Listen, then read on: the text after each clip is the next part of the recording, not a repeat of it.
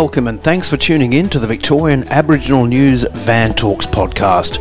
I'm your host, Charles Parkiner. Victorian Aboriginal News acknowledges and pays respect to traditional owners and custodians across Australia. We acknowledge the elders who have gone before, those who currently lead their communities, and those who will follow in years and generations to come. In 2021, the Victorian Government released an innovative new strategy designed to guide the state's local governments towards greater and more meaningful collaboration with local Aboriginal community and traditional owner groups. Given the name, the Victorian Aboriginal Local Government Strategy, or using a rather clumsy acronym, VALGS, it focuses on seven key pillars ranging from awareness and engagement through to economic participation. Joining me today on the podcast is one of the authors of that strategy, Peek Whurrong man Jason Mifsud. Jason, thanks for your time, brother. Thanks, Charles. Pleasure. Jason, the VALG strategy, look, let's be really frank. Local governments around Victoria and even Australia have relied very much for a long time on reconciliation action plans. What was the need to design something new? Not necessarily advocating that it's replacing a RAP, but why did local government need something? It's a really good question, and I think at the outset, what we heard during the consultations with over 83% of the 79 local councils through Victoria is a number had reconciliation action plans. A number were sort of considering them, and a number have had them and had let them lapse for a mm. variety of particular reasons. But fundamentally, the reason why the new strategy is more fit for purpose is it actually looks and feels like a local council would operate on a day to day basis. So it wasn't necessarily local governments having to reorganise their ambition or their activities to accommodate a templated format that a reconciliation action plan demands you do. Mm. That, that's not a bad thing. But councils are a bit more complex than just fitting three domains of reconciliation. And then there was this big translation piece that many of them had to do. And when you're doing strategic translation, there's an expertise that you need to do that. Then there's, you know, there's resourcing you need to do that. And what local council was telling us during the process was they were spending more time trying to work out how to bridge the a reconciliation action plan domain into a local council domain as opposed to just doing the work of reconciliation. So what were some of the key problems though that local governments were finding? Well, I, I think the confidence is one that we heard a lot. So there was this sort of broad, sweeping ambition around knowing local community better, engaging the local community better, yeah. and lifting up the ambitions of local community better. But the confidence of people within local councils to actually follow a clear and cohesive roadmap towards not only those relationships, but the out- outcomes of those relationships. So you know, we hear about cultural competency a lot in the world of reconciliation. Mm uh, more and more, I am seeing and hearing confidence is the bigger challenge these days. And, and the example I'll give to that, Charles, is so not saying competence is not important. I think confidence has replaced it in terms of priority. So, what I hear more than anything these days in local government, in state government, you know, in, in private enterprise is we just don't want to do the wrong thing. We don't want to say the wrong thing. We don't want to upset the wrong people. But surely that's got to relate to a, a VALGS approach just as much as a RAP approach. Oh, yeah, absolutely. Yeah. So how does the VALGS address that particular issue? Well, it lets council be council. So councils organise themselves not dissimilarly. As I said, over 83% of the local councils during the development of the strategy. Yeah. Within one or two sort of areas, they all pretty much organise themselves similarly. You know, they have they manage local libraries, they yeah. do maternal, maternal and child health, they do planning, they do place naming, etc., etc. All the things that you would know local councillors do.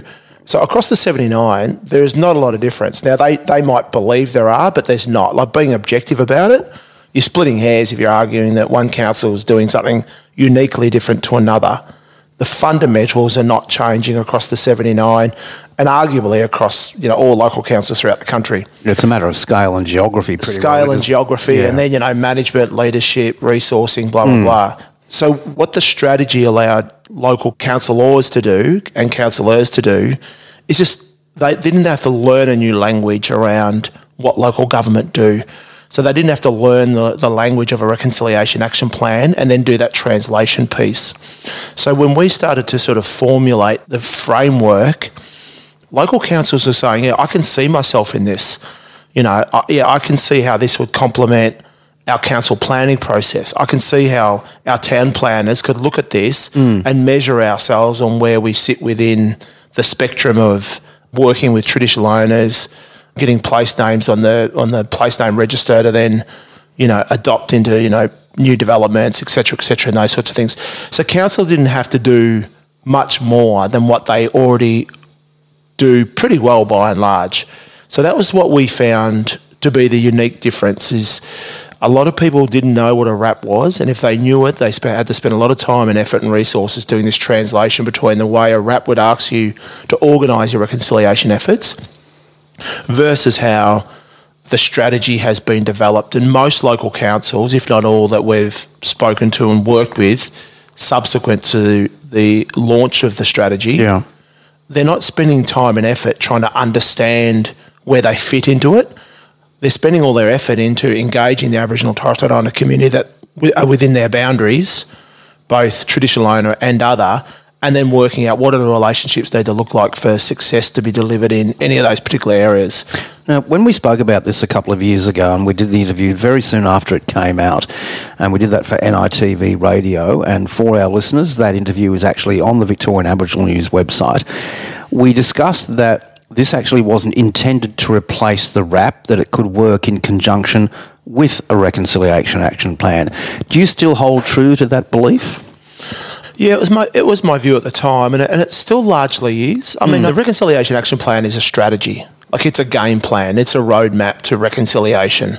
So, I think one of the things that we have seen since this plan was adopted and now being adapted across various local governments in Victoria, people are actually understanding that this equally is a framework for local councils to work to. So it isn't if you do these seven things, you're going to be there more reconciled. Yeah. Like it isn't a Bible to reconciliation. It isn't a sure bet that if you do these things, you are more reconciled within your particular community. So they are frameworks and guidelines and roadmaps towards working with local communities. And as we know, from one local council to the other, to another, the ambition of the local Aboriginal community changes, let alone the capability and the confidence of a local council. So RAPs still have their place. But however, I do think that as this matures, local governments will work their way through the conversion of where RAPs might have played a role to what this strategy will do for that local council. So the ambition, I think, is more important than which strategy people follow. But what we know, and as I said, what we're doing and seeing and working with a number of local councils on is this looks and feels like local government. So nobody's having to do these big translation pieces and learning a new language or trying to work out how to reorganise themselves. The strategy fundamentally organises itself around the way a local government would, and therefore all the work, all the effort, all the resourcing can go into the relationship and then the ambition that that relationship, that mutual ambition that relationship has. Is the VALGs then something that a local government could pick up and theoretically do with their own internal resources rather than hiring a contractor? And we'll just point out to the listeners that, Jason, you actually run a consulting company and you're currently working on, I think, three or four Correct. uh, VALGs operations with local governments. But in reality, is it more user friendly for local governments? Hundred percent, one hundred percent. Like what what we know in the world of reconciliation, if you don't build this in, if you don't bake it in, if you don't make it a part of core business, mm. it'll be as vulnerable to the leadership of the day, to the resources that any enterprise would have at their disposal on the day. What we know through our work over a long period of time is the principles and the values of reconciliation are not mutually exclusive to just the Aboriginal and Torres Strait Islander community. Yeah, of course. Like knowing your community mm. better, listening to your community, designing mutual benefits with your community, regardless of whether you're Aboriginal and or other, is just good business. It Yeah. just makes a lot of sense. It ensures that your investments are more strategic and are more focused on the outcomes that not only council want to achieve, but local communities want to achieve. So we are seeing some evidence that the principles behind the strategy and the approach behind their strategy are not just Aboriginal approaches or not just reconciliation approaches, they are just good business approaches. So, in time, there isn't a special need or a special budget or a special contractor required to do the heavy lifting and to bolt this work onto everything else a council would do.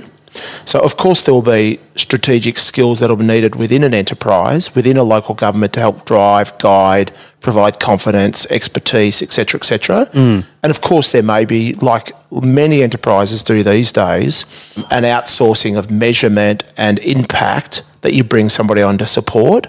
But in terms of the guts or the fundamentals, that's why this strategy has been designed to actually complement the four year council planning process. And what we would like to see as success, just you know, as, as citizens who support councils in these ambitions, Yeah. is in the next you know two cycles of council plans, there are more reconciliation objectives embedded in those council plans that have been inspired through this process. That's when we will know, you know, in four to eight years' time whether this has been legitimately embedded.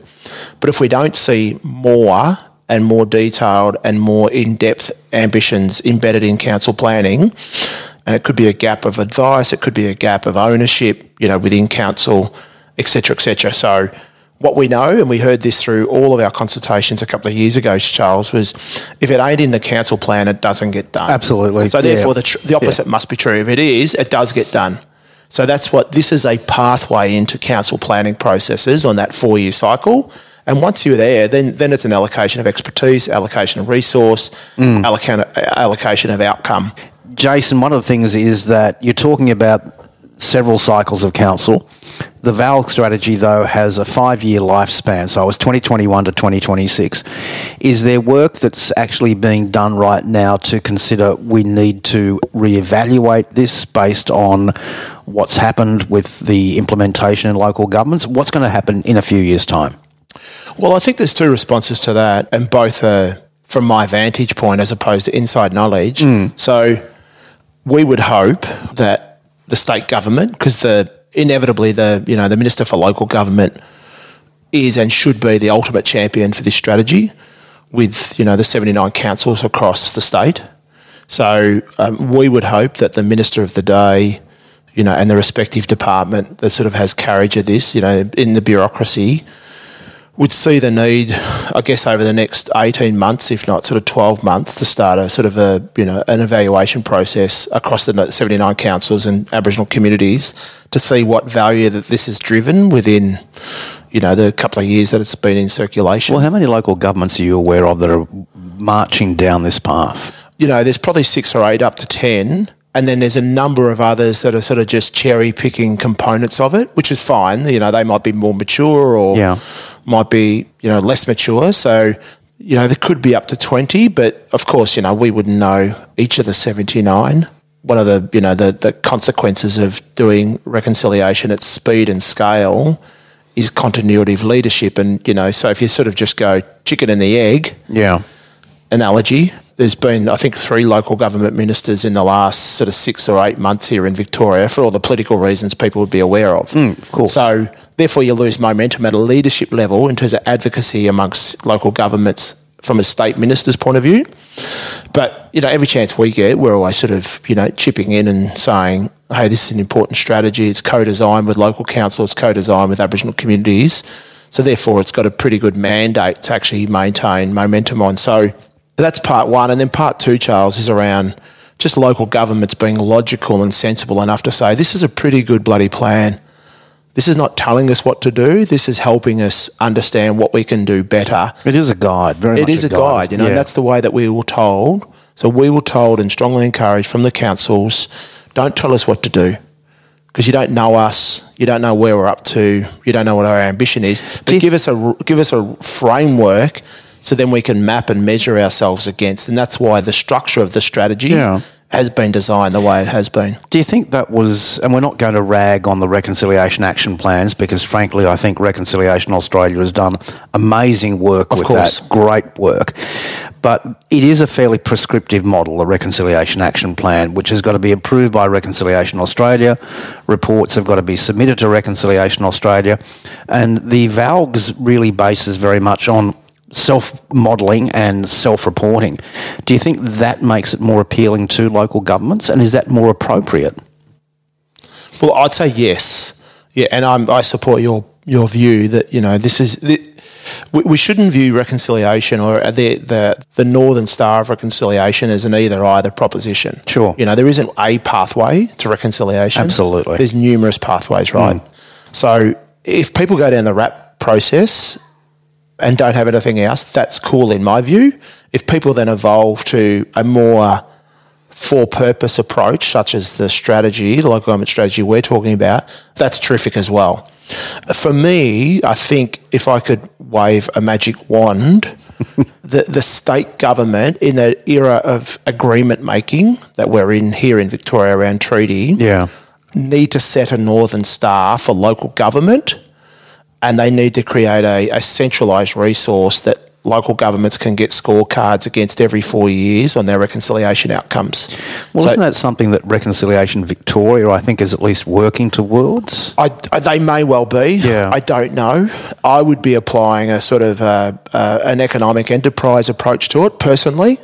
So local governments are all you know getting varying degrees of resourcing from the state government. So my personal view, and this won't be the popular one, but that's fine. I would be associating economic benefit back into local communities as a result of better reconciliation outcomes. I wouldn't be approaching it from a social point of view. I'd be approaching it from an economic point of view. A form of means testing. Means testing, outcome payments, Yeah. reward and recognition, call it whatever we like.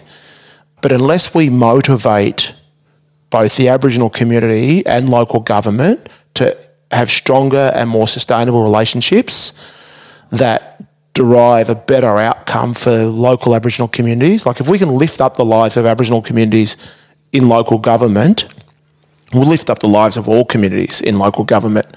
And that is true at a state level and that is true at a national level, given the vulnerabilities of the majority of our communities. Sure. And I just think for too long, I've just got enough evidence now over 30 years that the pom pom waving and the kumbayas that happen around the soft parts of reconciliation don't cut it. They just don't cut it. And we are in a once in a generation opportunity here in Victoria, given the treaty process and the growing momentum amongst local governments to work with Aboriginal communities and traditional owners, that we need to be a, a lot more strategic whilst just the window's open because it will close. And the cha- and the reality is it's probably closer to closing now than being open again, given we're already six to eight years into it. So It's, it's a lot of work, though, on the part of the traditional owner groups because you're looking at about, we've only got, what, 11 registered Aboriginal parties across Victoria. Mm. And there are a lot of traditional owner groups across Victoria that have, you know, massive number of local government authorities within their traditional country. That's a lot of work on them. And then we've got the situations where I think of the 11 registered Aboriginal parties or registered traditional owner corporations, they're only covering what, 83% of Victoria. Yep. So there are still a lot of gaps there. There's the, the focus and the work that's expected of the traditional owner groups. And then there's those local government authorities that are either split across two TO groups, and that happens here, or there's no TO group. So there are still some problems. How do we address those? Yeah, I don't necessarily completely subscribe.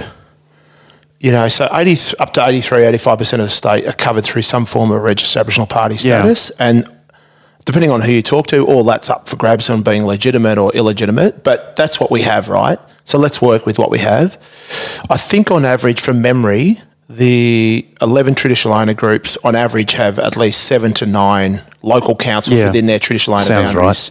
So if I talk about my mob, Eastern Maar, Southwest Victoria, we have 11.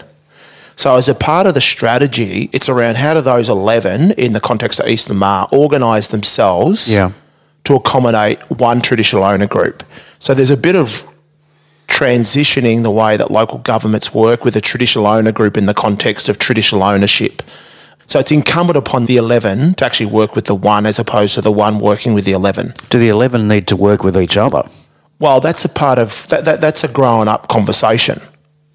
so there's 11 CEOs in local government and Yeah. one CEO at Eastern Maar. Right. Now, the 11 should, in my view, if you have a grown up discussion, organise themselves accordingly around a traditional owner relationship. You can pick up your swords again on the other issues that you're all contending with within your hmm. 11 boundaries. But if we are legitimate about a forward facing approach to working with traditional owners around traditional owner rights and interests, it has to be incumbent upon the 11 to work with the one as opposed to the one to work with the 11. So that is just not a tenable sort of conversation or sure. sustainable conversation. So what we are seeing through some of our other work is people are up for that. People are up for that. Okay, how do we come together as a local government cohort Yeah. and work with a traditional owner group? So I know some of that conversation's happening down home, and you know what? It might be three or four or five in the first instance. That's a starting point. What we know in human nature, because you've got to go to the psychology of people. Don't worry about the bureaucracy that people live in. Is if people are feeling as if they're left out, guess what happens? They join in. Yeah. Yeah. People start knocking on the door saying, "Uh, you know, that invitation I didn't accept, is it too late? so this is about the building a coalition of the willing around local governments and relationships with traditional owner groups. I would be optimistic enough to think that it will start to happen. Mm. But as I said, the thing that we run will run up against is what's happening at a state government level. You know, we're 18 months out or thereabouts from another election. So we're all susceptible to those vulnerabilities around what's happening, you know, at the state government level. So that's why I think, you know, there's an urgency to actually organise ourselves quicker than we've probably ever done before. And that'll take people to be brave. It'll take people to be, you know, have degrees of blind faith. And, you know, there's no big chips going on a small bet here. Like, Yeah. You know, people are not betting the farms on something that's going to break the bank. People, all we're talking about is how we organise ourselves, the types of relationships we have, and the ambition that we set. Like that, that's what we're talking about, and better utilisation of existing resourcing, given the other resourcing that's happening across the state. So. I, I can see a pretty clear pathway through it, but I don't get caught up in the politics. You know, the, like Desmond Tutu told me many years ago, Charles, in a cafe in South Africa, always do the right thing and deal with the politics second. So I've got the vantage point of not being overly burdened by the politics. Other people can sort of play in that game. Yeah. But if we only manage reconciliation by way of managing politics, you know, we're all just sort of in the sandpit with no real objective of making a material difference for not only our lives but the lives of future generations. And So that's a- for, for that's a- local governments now that are looking to do something, they want to explore it without investing, you know, big money and going through all sorts of rigmarole. If they want to explore the VLGS, what's step one for them without them having to commit?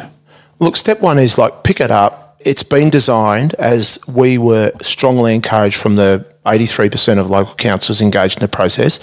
Give us a chance to measure ourselves independently. Yeah. And that's like a pin the tail on the donkey. Nobody, there's no auditor that going to, is going to come in and ask you for your audited reconciliation, you know, measurements. So this is about just self-reflection. It's about a bit of honesty and authenticity. So that would be my first step of encouragement is just do some self-reflection across where the, you know, the domains and the way that the framework asks you to um, measure yourself. Yeah. So that's step one in my view. Step two? Step two, go and ask the Aboriginal community where they think you rate. Now, there will be either exact feedback in terms of, okay, we're absolutely aligned in this domain, in this area of our council where we sit with the Aboriginal community, or there will be difference. Now, that difference could be a bit less or it could be a bit more. So that's like all feedback loops, right? You've got to be open enough to what that feedback might Yeah, but the reality is a lot of local governments around Victoria don't have relationships with their First Nations communities. hence a bit of the role that we play in Yeah. terms of brokering those relationships in terms of a, through a methodology of safety and clarity Yeah. bringing both local governments and aboriginal communities on those journeys. That i mean that's fundamentally the role that we've sort of been playing. And it works. Like i'm not saying it works because of us but it works because there is a dual benefit of having some independence not take sides on whether something's working or something's not working, because that's really none of our business and that's not my personality. Our role is to say, yeah, but what does a shared vision look like? What does a shared ambition look like? And then who has to do what to bring that to life? Now there is obligation on behalf of the Aboriginal community in that sense. Yeah. And there's equal Yeah. and there's obligation on the on behalf of a local government in that sense. Oh, you're talking partnership. Well, wow. That's a bit unique, isn't it? You know, like, so it's sort of back to the future, right? Yeah. You know, partnerships, friendships. And, and what are the characteristics of any partnership or friendship? It's honesty. Yeah. It's authenticity. It's giving a mate a hand. It's, you know, encouraging them probably when they're doing better than they think they're doing. And we've had some examples where that's been the case in this process. Like typically the default is, for whatever particular reason, is people think they're delivering less in the reconciliation space than more. Then in some areas, I would, with confidence, say that some local government areas are doing more in the reconciliation space in a couple of particular activities. For sure. Better than Yeah. anybody else in the state. But the default is, oh, we're not doing enough and we need to do more. And of course, that's all true. But equally, where we're doing well, why wouldn't we celebrate that? Why are the reasons some local councils are doing well and some are not? So that's where sort of I get back to an aggregated approach in terms of lessons learnt. And the only person that with any authority that can do that is the minister. You know, and Maggolee, you know, is a great resource. Yeah, for sure. You know, how does that become a repository for success stories, for lessons learned? So that's actually advocated within the Valgs itself. Yes. Use the Maggolee website. Hundred percent. It's a, it, it is one of the great, in my view, it is one of the great untold stories in this state Yeah. around the benefit of having a central point of information in regards to reconciliation. So lifting that up, and you know, every three years, four years, work out your timeline. You know, you'd want every council CEO and every mayor to be logging onto that website to see where they rate. And we will be talking with Nicole Finlay, the CEO of Reconciliation Victoria, over the next couple of weeks about the Maggolee website because it is run by Reconciliation Victoria. Hmm. We will also, for our listeners, have a downloadable copy of the VALG strategy or the VALGs on our website attached to this particular interview for you to download. Jason, thanks so much indeed for your time and effort. Thanks, Charles.